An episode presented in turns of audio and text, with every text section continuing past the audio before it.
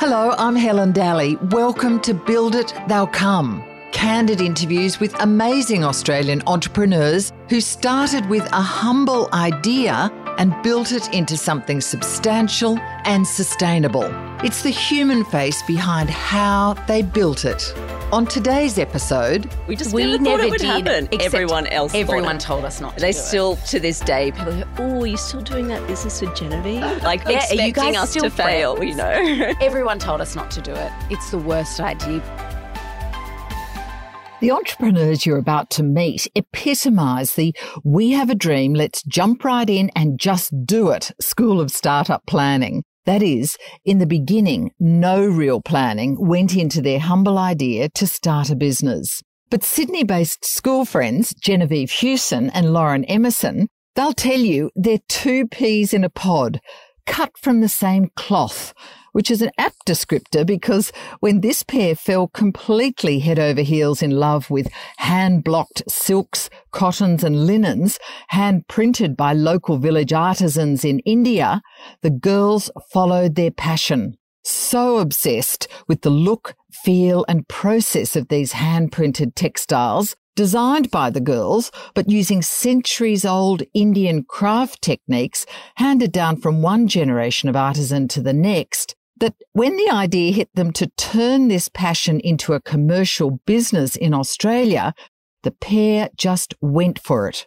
After living for months in Rajasthan, India, learning all things hand blocked fabric making, they started Walter G Textiles in 2012, bringing their contemporary handcrafted interiors fabrics to Australia and the United States. Walter G cushions or fabrics now grace such glamour interiors as the global Soho House hotel chain, among others. Hope you enjoy this chat with Genevieve Hewson and Lauren Emerson.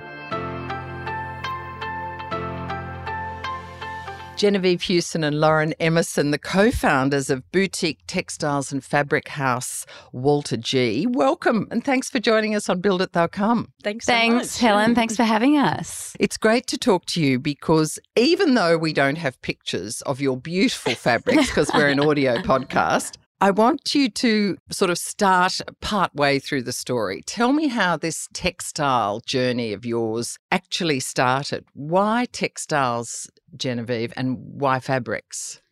Well, bit of a strange one. Lauren and I have been friends since we were in school, year seven, um, and both just love textiles. We're both bowerbirds. And post school, we traveled to you know places like Vietnam, text yeah textile kind of heavy places, and would always collect.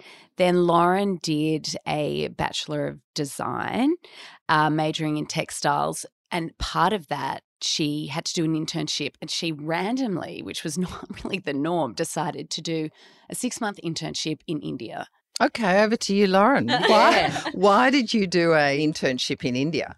I mean, at the time, I sort of wanted to get out of Australia and do something, and I, on a whim, I just emailed the head of textiles at COFA and said, "I'd love to go." To, I don't even know why I chose India, to be honest. But I said, "I just, I'd love to go to India. Do you have any contacts there?" So Like, you'd never been there before, never been there. didn't speak Hindi. No, absolutely not. Nothing. Like there was no affiliation with the university over there or anything. But I knew the head of textiles, Liz Williamson at COFA. I knew in Sydney, yeah. Yeah, I knew she'd produce stuff in India. Um, and Sally Campbell Textiles, I was always completely obsessed with her, and I knew she printed in India. So there was sort of Yeah, that she sort makes of beautiful pulling me. textiles, Mm. yeah. So anyway, then Liz Williamson wrote back and said, "Oh, I actually do. Like, here's her details. Um, see if she'd take you on." And like within two weeks, it was all done. It was happening. I was booked my ticket. I was going in a few weeks' time, type thing. To do an internship with whom, doing what? So it's called Craft um, Resource Center, and they sort of they're all handmade artisan. They work with a whole bunch of artisans around India and sort of very small scale artisans that don't have the capacity to get their stuff out to the Western markets. So they're sort of like intermediary in doing that. So I flew into Kolkata, which was quite the culture shock. Oh, I bet. And then they had a spare little one bedroom or like a studio that I stayed in, which is right next to the office. And I'd worked with them the first it was weaving up in Fulia, like a little um, weaving village, beautiful weaving village just outside of Kolkata. And then they sent me to Jaipur by myself, and I caught a train there, actually with one of their colleagues there, and he dropped me there from the train. It was like a ridiculously long train ride across the country, basically. And then they left me with a family who I would be printing with their her brother. And so every morning I'd jump on the motorbike with one of them and they'd drive me over to the printing studio and I'd spend like, you know, from 9 a.m. till 9 p.m. there doing Wow. printing or what. no Learning- shared language. They did Lear- not speak English. learning how to print on fabric. Yes. It was mainly Hand printed. vegetable dyed printing on silks. That's what that was his specialty. Um, and I developed a like a scarf range with him. How wonderful! It was amazing. It was absolutely incredible. And the families were just so amazing. I mean, like, I hate saying this, but they, the family I lived with, it was like a two bedroom house basically. And the grandma was on the floor in the kitchen. Mm, And then they put me in one of the bedrooms and like refused to have like it any other way. And they all So you weren't in. sharing, and everyone else Yes, was sharing. they always all shared. guest is God. Guest is God. Guest is Oh, God. Really? But they were still renovating the place I was in. It was winter and it was like there was no windows on the room or anything. So it was just like mosquitoes and it was freezing. But it was just, you know, it was so sweet of them to to offer that and to have the grandma like she was on a bed, like Yeah. a, one of those what's it Uh, called? A macho bed? Ma- Uh, yeah. So you were still a student, essentially, a university yes. student, So I had and to come back an and finish your my final semester still. so a design, a bachelor of design, was yes, it? at College of Fine Arts. Yeah. Yeah. So then, what's the jump? How does two young So- school friends decide to then go into the fabric business? So I flew over. I was living in Hong Kong at the time that Lauren was in India. And Had you been studying, or were you just doing the Uh, sort of? I had finished I'm floating my around and- business degree, and I was actually fleeing my now husband. Oh. ran away after after a break. that sounds like a story. So, Maybe we could which- diverge what a joke! that. Now we ended up together.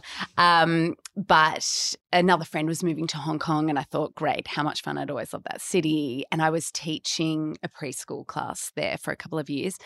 And being so close to India, when Lauren was over there, I said, oh, "I'll come over and meet you." I went over Twice. twice. Yeah.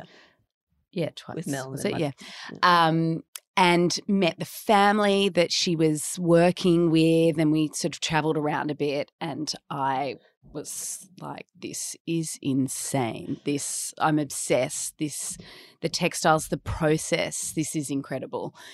And then you know went back to Hong Kong. Then received a um, email to my Hotmail. Hotmail address at the time from Lauren. It must, I don't know, a month or whatever Yeah. after. She was about to head back home. She said, Hey, um, what do you think about starting a textile company together? and my response was basically, Wow, that sounds amazing. When when do we start? in. I'll move I'm in. I'll move back home and then we'll figure it out. And we applied really, for a it was grant. almost as simple It was- as that. that was literally it. And- and we knew at- we had to do other stuff. Like I had to finish my degree, but then degree. you we came needed back. to save a bit of money. Yeah. Um, and at the time, within that sort of year, sadly, both of our grandfathers had passed and left us each completely bizarrely the exact same amount of money. It was a small sum. I think it was ten. Was it ten or fifteen thousand dollars? Um, but that's a small fortune Oh, when you oh, sort of and straight sorry, out of uni. I say small, Yeah. like I, yes, it wasn't a huge time amount, it was but a it lot was, it was for a uni student a lot for us and you know by chance that we had that similar amount and so we decided we'll um start the business with that money and that money needs to sustain us in India for 6 months living to w- produce this first range and purchase all the stock for the first range. So that's suddenly not really getting getting you that far. So we really needed to we were living off about five dollars a day for most of the time when we were in India, um, which has So- some pretty interesting stories. So the plan, if there was a plan from the beginning, was, was uh, not only you were going to design the fabrics, Mm. but you were going to have them manufactured Yep. by hand. But uh, hand printed and hand blocked Mm. in India. You didn't speak Hindi. I imagine you're out in very small villages, not great big factories where people No. speak a lot of English. Uh, And a country that neither of you, you didn't speak any No. Hindi either, Jen? No, sadly, uh, that would have been quite helpful. Actually, they don't really speak Hindi in It depends. Sanganer. Yeah. they speak is it Merawati or Yeah. the, a more of a low. they Right, a- a, local dialect. They yeah. understand Hindi and speak it, but they they're if when they're over the printing table, they're sort of talking their their own dialect. And do they speak a lot of English? No. None. But it's such a visual process. Like That it if- didn't really matter. if the color's not quite right, you sort of like oh, like chopped up more or something like. yeah, we had you know. a couple of words Yeah. that were just enough to Yeah. get us by. Yeah. More, less, one, two, three, four blocks, like super basic, but it was just enough. And as Lauren said, we went because we wanted to understand the process more as well. Yeah, It's, so- it's And even limitations. working with Indians, like we, yeah, you know, understanding. we're two young women. Like most girls our age at the time would have been married with kids. Like we were total spinsters, basically. yeah, well, what they and they actually don't take you seriously as They, well. If they you, do No. take you seriously? or No, they no, don't? they always No. thought Mr. Walter was like lurking in the background Yeah. somewhere. Oh, that's funny. that there was Yeah. a man, Walter, yeah. who owned the business, and we had been sent as Yeah. his kind of lackeys to do the work. Just back to for those listeners who haven't come across Walter G fabrics, and there would only be a few left in Australia who haven't seen your beautiful fabrics. Just take me through what is the process? What are you talking about that you fell in love with, Genevieve? So the process is if you. Uh, the best way to think about it is as a kid, if you remember at preschool doing potato stamping on paper. Um, so there is for a design a small block, no bigger than probably 20 by 20 centimeters at maximum. Block Um, of wood. a block of wood is hand carved, and for each color that there is in a design, that needs a new block. Um, so, say it's a five color design, every 20 by 20 centimeter patch of fabric has been touched, say five times for a five color design. And then you figure out how many times that 20 centimeter block needs to be sort of pressed onto the fabric to cover the surface of even just one meter. It's a very time intensive process. It's weather dependent, but you can Why is it weather dependent? just because um, They need to dry. Because of the drying, the humidity in the air changes the pigment color, and it will change how much the fabric, uh, the fabric absorbs, kind of the pigment. All these nuances, which to be fair, The we're learning, maker, and the hand pressure of each artisan themselves. Some have a super firm, you know, hit down on the block, others less so. And, you know, there's all, there'll be little imperfections, which um, I guess for us, we're pretty tactile people by nature. So I think it was just those tiny imperfections that you'd see that just completely got us in. And you can feel the print on the fabric. It's not a smooth kind of surface. Just stepping sideways to your relationship. Was it a difficult decision to go into business together? You said at the email, oh, yes, I'm in. But, you know, friendships can come asunder with business. Did you think thought- about that? No, we just We never, never it would did, happen. Everyone else, Everyone told us not to. They do it. still, to this day, people go, "Oh, are you still doing that business with Genevieve?" Like Yeah, are you expecting guys us still to fail, you know. Everyone told us not to do it. It's the worst idea, but it was weirdly the one thing we never like considered it. We're quite like people who know us. We're different, but elements are very similar. Aesthetically, we have an almost identical um, sort of view of what we like. If we were in sort of an Aladdin's cave, there is a 90% chance we will pull out the exact same thing from the pile by chance. Well, I was going to ask, do you bring different things to the table? Oh, like probably a little bit, skill but at the same time, we sort of we know how to do each, each other's jobs. So if one goes away, there's sort of Like I might not be able to do the accounts as as well as Jen, but I have a handle on them. You know? Right. So does And- the do the duties sort of break down? Do you uh, rather than both of you having to look Yeah, at look, everything? we- is it yeah, more efficient? generally, like Lauren's much better at Photoshop and InDesign, like those technical skills. So, you know, if we were, you know, at a crunch time and we needed to do a whole lot of things, she'd do that. I'd do something with Right. the accounts or something like that. But, at the same time, we both design. We both sort of do the accounts. We you yeah, know, which we just kind people of are like, oh, is that sort of a bit inefficient that you both do the same things and don't really have a specialty? But for us, it has worked, particularly because, like, with having kids and things where, you know, we might have needed to have a bit of time off or we're not working at full capacity at one time. It's really not been a problem because the other ones of us has just sort of slotted in and picked up the pieces. So a lot of the things we do are a bit unconventional and people think is a bit strange, but for us, it just works. It works.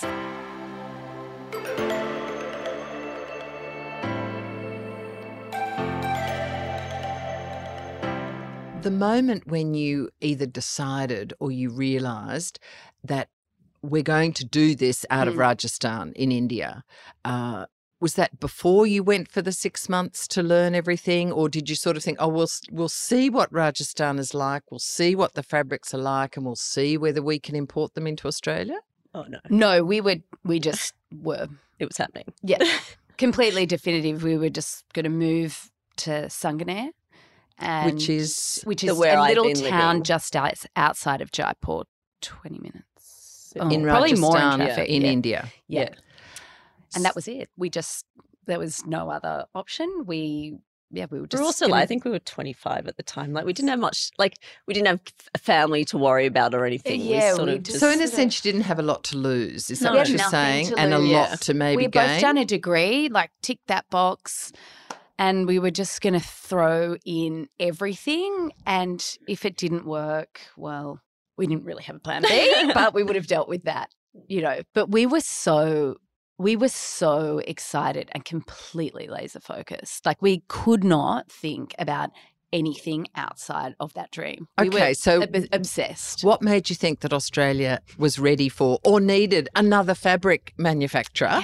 Did you do any real market research? No, we didn't think about it. None. it was the back off the back of a recession. Like I mean, 2000. Yeah. I think it was the recession. It was Yeah. 2000. Everyone's like, "You're mad. You're completely mad doing that." We But- just didn't think about it, to be honest, and we didn't. We just really thought we have could a do business it. plan. yeah, I know. So did we actually one story we launched at a trade show in 2012. So you didn't know before the trade show that anyone would buy your fabrics. you hadn't spoken to any interior designers or any No. design shops or No, we there just wasn't a huge amount of it on the market at the time, and our designs were a little. They weren't super Indian. Like they had a bit more of a contemporary edge to them. Mm. So I think we saw that as our point of difference. yeah, we just we just thought that they were really nice and people would just love it. And and at the time, I guess we were interested in brands that had a bit of a story. We personally were interested in you know, um, traditional crafts and the process. And I think by luck or I don't know what came first, the chicken or the egg, like maybe we were informed because that movement had already started where consumers were starting to maybe become interested in a story behind a product. and the provenance of And where the the, provenance, it kind fabric's from, all- how it's made. Exactly, all of that. But at the time that we did start, digital printing was still um, a bit, you know, more early stage. so Um, now there you've was confused less, me. When you say digital printing, what do you mean? So fabrics print now, um, the sort of ability and sort of um, for even small scale people to come up with a, a fabric range that's digitally printed Right. is much easier. And there's some incredible sort of um, brands on the market doing it.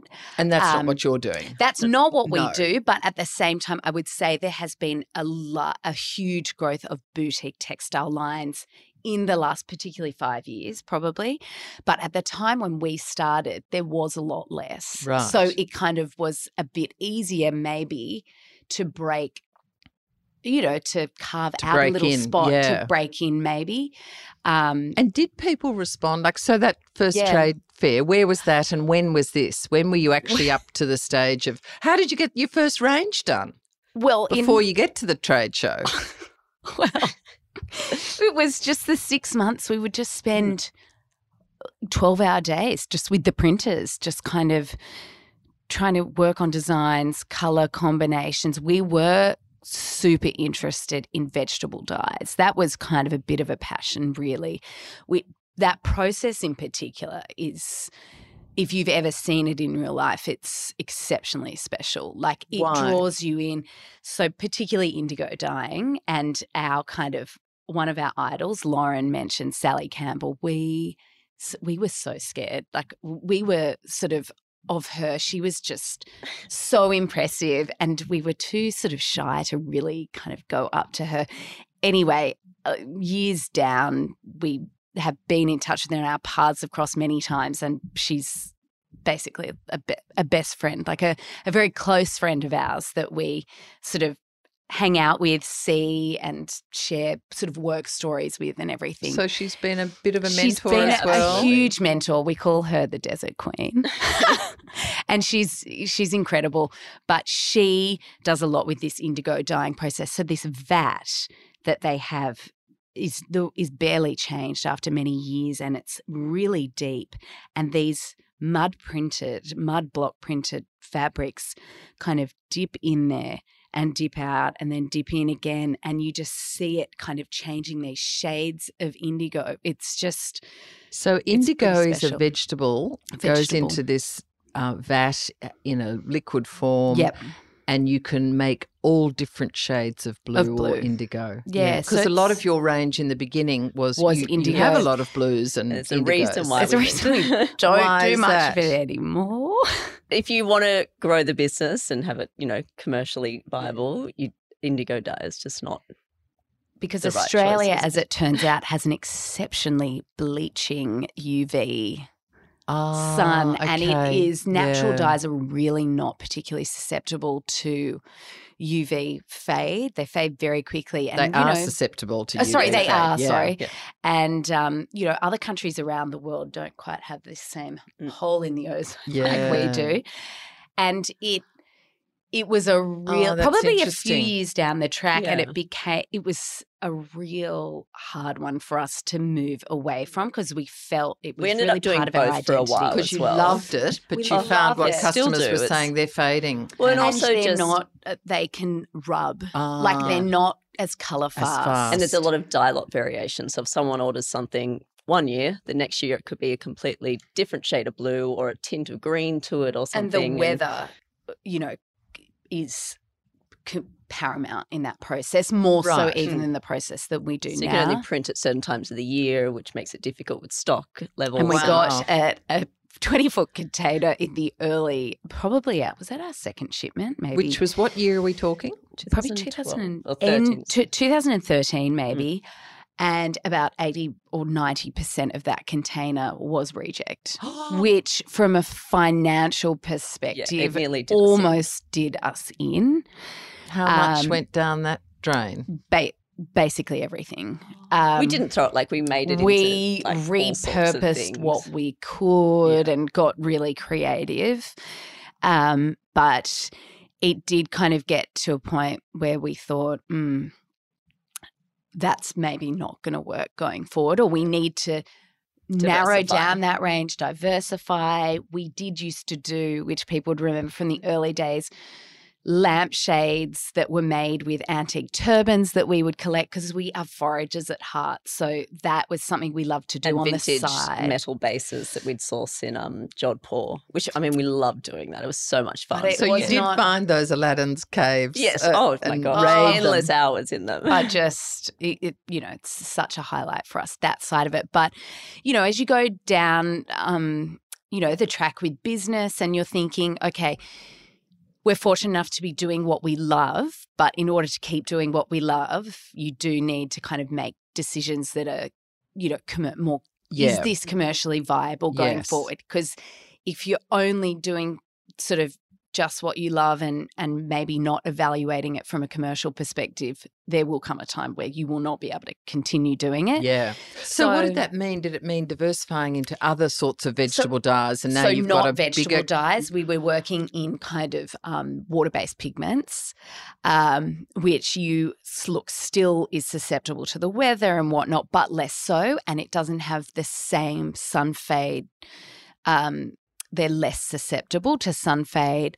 Um, but you still get that beautiful hand feel. So it was sort of a compromise, but you know, very much of that process is still there that we love. Yeah. You could also get a much broader range of colours because everything's mixed by hand. So with the vegetable Yeah. dyes, it's quite like a, And- a narrowed and you down. have a beautiful range of colours. Yes. So, and Which is the interestingly, the, bit about it. Australian market sort of um, for when you move into other colors other than indigo for vegetable dyes, they tend to be much more kind of earthy, a bit of maroon. Like maroon is quite a, like a heavy. uh, That's definitely a dominant color in the vegetable world. Um, and as it kind of turned out, the Australian market preference was maybe something a bit fresher, like a fresher palette. Sunnier or Yeah, just like not Blues. as um, earthy and those maroon sort of that seemed to be a bit more European Particularly in the American market. Yeah, in the home. Mm. So that that also worked with moving towards those water-based pigments as well. There was a couple of reasons. So that's where we started to head. Um, and then another down the track again, the lamps and things became really hard to source, and they were not, you know, they were one-offs, so they weren't really sca- a scalable product, um, and they were very bulky. Um, and getting them wired for different Yeah, countries. There are yeah. all these things that obviously we didn't think of when we were in the Aladdin's cave at the time. But those decisions, we sort of um, probably at year four, we really started to trim our product line right down to cushions, fabric, table linen, and just worked within that. We thought, let's just master that. Yeah. I want to go back to that first range, and this is out of the six months you were living there. Yeah. How did you come to sort of say to these artisans, we want to work with you? And how did you do a commercial deal? Were they all sort of, are they super organized? Do they have some boss over the, I mean, the, the, um, the process might be done in a very beautifully handcrafted, villagey atmosphere, but is there some big business person over them doing We all the deals, or did you actually actually have to deal with the individual artisan You know, we initially started Craft Resource Centre, who I'd done the internship with. Yep. They had someone they worked with in Sanganer, not the one I had sampled with. Yep.